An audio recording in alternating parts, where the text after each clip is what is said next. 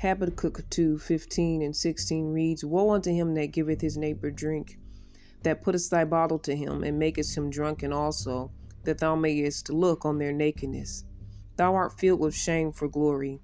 Drink thou also, and let thy foreskin be uncovered. The cup of the Lord's right hand shall be turned unto thee, and shameful spewing shall be on thy glory.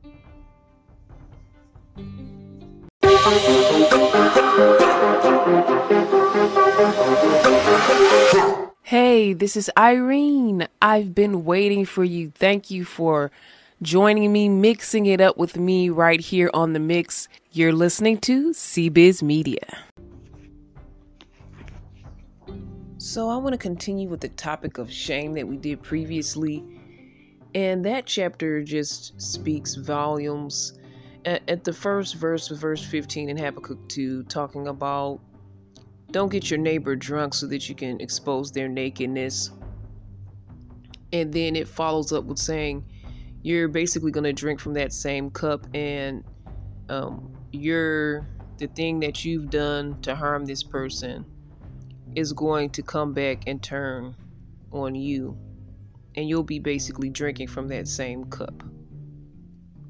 So this just this scripture just compelled me that i happened upon my first thoughts in the first part of the scripture is when you see those movies when the the teens are at a party and the girl is getting too drunk and the guy takes advantage of the young lady takes her home things happen that she was not trying to do she was not prepared for. Her nakedness is basically exposed and now she has a sense of shame on her now i want to take that out of just that context and just say in general in how we can shame each other and we use that now a lot in the social media world how we shame each other how we set each other up how we play games with each other. And God's saying, you know, I'm not pleased with that type of behavior and that type of thing because it's very prevalent that, you know, we've heard of those type of date rape scenarios or just the scenario where somebody knows that if you know they drink a little too much that they may let their guard down, they may say things or do things that they didn't intend to do. And people may take advantage of that for many different reasons. But just even taking that alcohol element out and how people can put you in positions where you are vulnerable and they purposely do that so that they can take advantage of you. And shame is a big catalyst of that. People blackmail people, they do other things and they do these things to shame you, to get what they want out of you, to get in a way so that they can get the glory, which the scripture talks about. But we have to remember that glory belongs to God. And we are here trying to glorify ourselves in so many different ways. And we've done that. But to do that in such a way where you step on someone else, you take advantage of someone else, like that's one of the lowest things that you could do. And the Bible says, you know, it's going to come back on you if you do that. So we take it out of that scenario of um, getting drunk and we can just take it into um, the workforce. We could take it into um, the different areas of life. We can take it into the marketplace.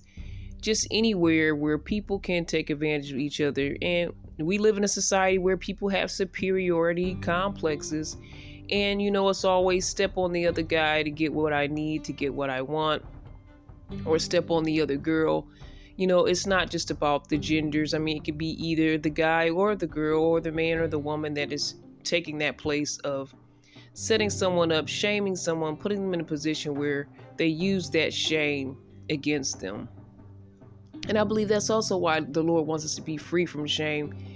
If we don't get ourselves in certain positions, we won't be put in that shame. But you know, life is life, and sometimes we are in positions that we shouldn't be in that are bad for us, and we get shamed into certain situations and scenarios, or we get shamed into so called staying in our place, keeping quiet, um, and just being in a in a submissive role or oppressive role because the boss treats us a certain type of way We have bullies here and there. We have bullies in our comments trolling us, laughing at our pictures, shaming us for different reasons, for our bodies, uh, so many other elements of why people get shamed. So, shame can become a money making thing in so many different ways because there are channels where people just make fun of other people.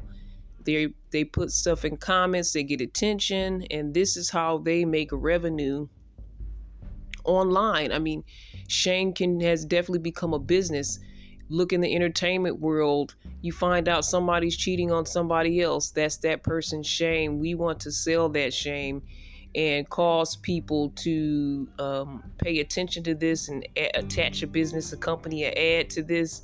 And now shame is for sale.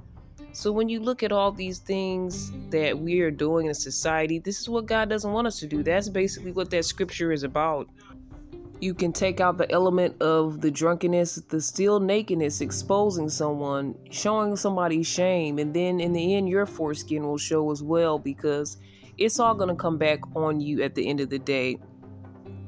And it's a circle, a dirty circle.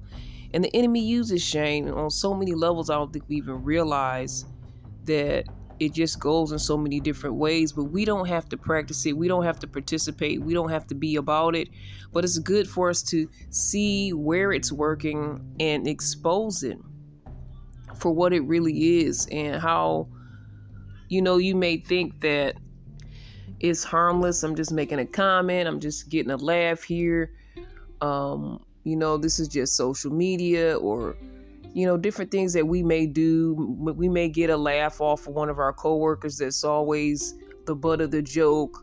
Um, we even people in church may shame and make fun of each other as well. You know, as Christians, we are not perfect and we have work that we need to do. And so we need to examine ourselves. What is there something in our lives or something that we're doing where we're shaming people, where we're putting people down, or where we're using people basically as a stepping stool to get what we want at their own expense. Because honestly, that's part of what shaming is. You're either getting a laugh, you're getting something out of it where you feel like you're getting the glory and the other person is beneath you. And this is what may make you excited. You may get your jollies off of this. And this is just a bully ish mentality that just runs rampant within our earth. And we could just see and it's been going on forever. Again, this scripture is from back in the old, old, old. I don't even want to say back in the day because it's been forever. But just to see that there's certain principles, there's certain things in life, there's certain attitudes, there's certain spirits that just continue to run rampant, and we have to be on the lookout for those spirits, and we can't be a representative of those spirits. And you, again, you may think it's harmless you may not even realize that you are getting something off of somebody else's expense or at someone else's expense. And that's something that God doesn't condone. And that's something that is going to come back on you at some point in this world, in life.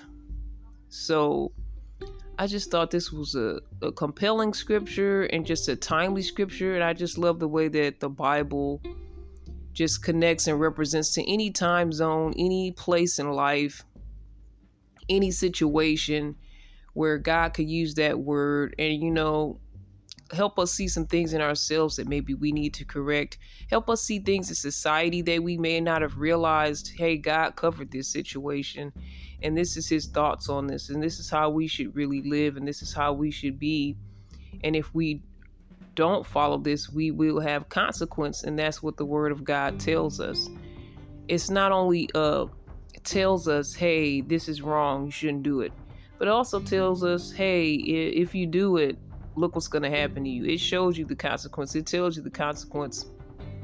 It's definitely to me, I feel like a cause and effect type of thing and when people say the Bible and religion and faith is not scientific, it's not, but there's definitely a cause and effect.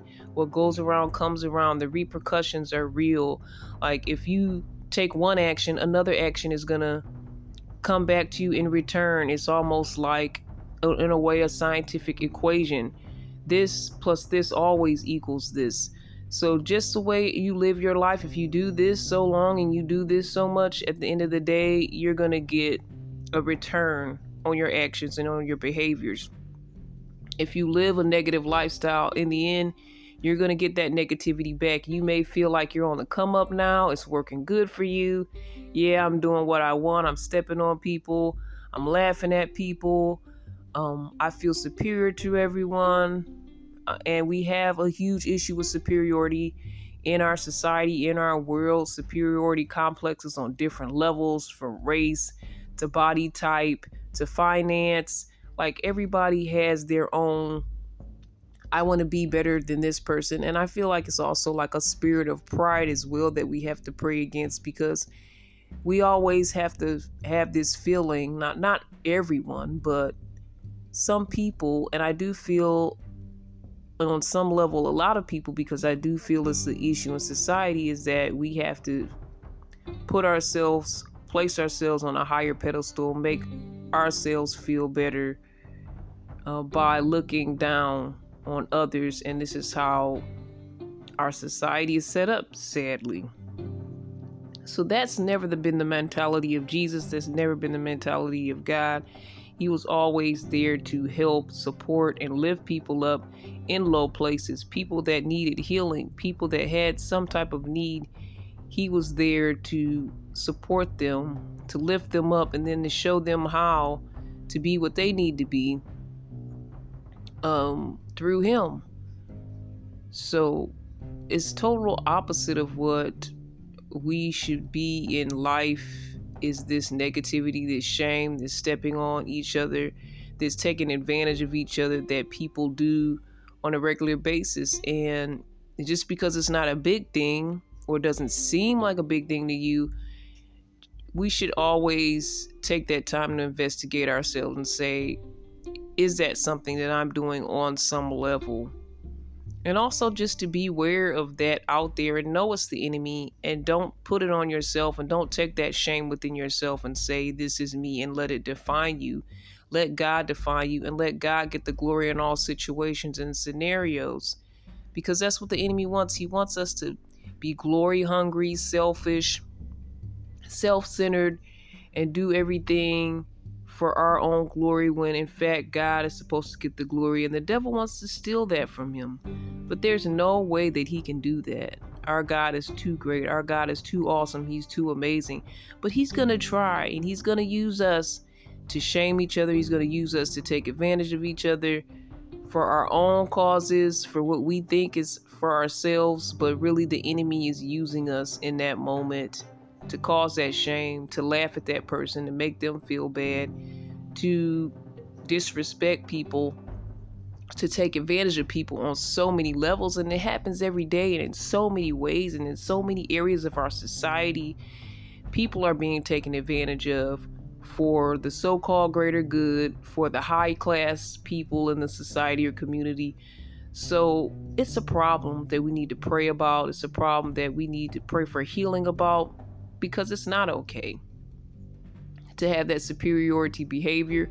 And also, they say hurt people hurt people, bullies many times have been bullied themselves or they've had a lot of negativity issues, they've had self esteem issues. So we pray for those people with that type of spiritual mindset and mentality that the enemy doesn't win on that side, nor does he win by making you feel shamed when you don't need to give God all of that and give God all the glory and realize that it's about Him and not about us. And He will give us what we need. He will give us that joy. We won't have to step on other people to feel that joy and that happiness. It can be within us. And we can have such great power in that and not have to take it from someone else in order to feel happiness, in order to feel success, or whatever we're trying to gain from shaming people. So I pray for us right now in Jesus' name, as a society, as a community, as we have this shame type of behavior, as we have this troll type of behavior, as we have this behavior of superiority and stepping on others and taking advantage. We pray against that in Jesus' name. We pray against that spirit that permeates the earth.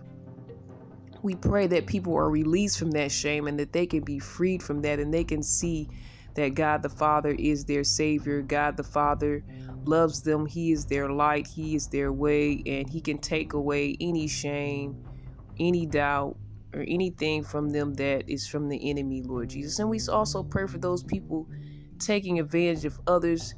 Lord, please show them that they don't have to move in that way. Please show them that they will see consequences, that they will see their day, and they don't want to see that day.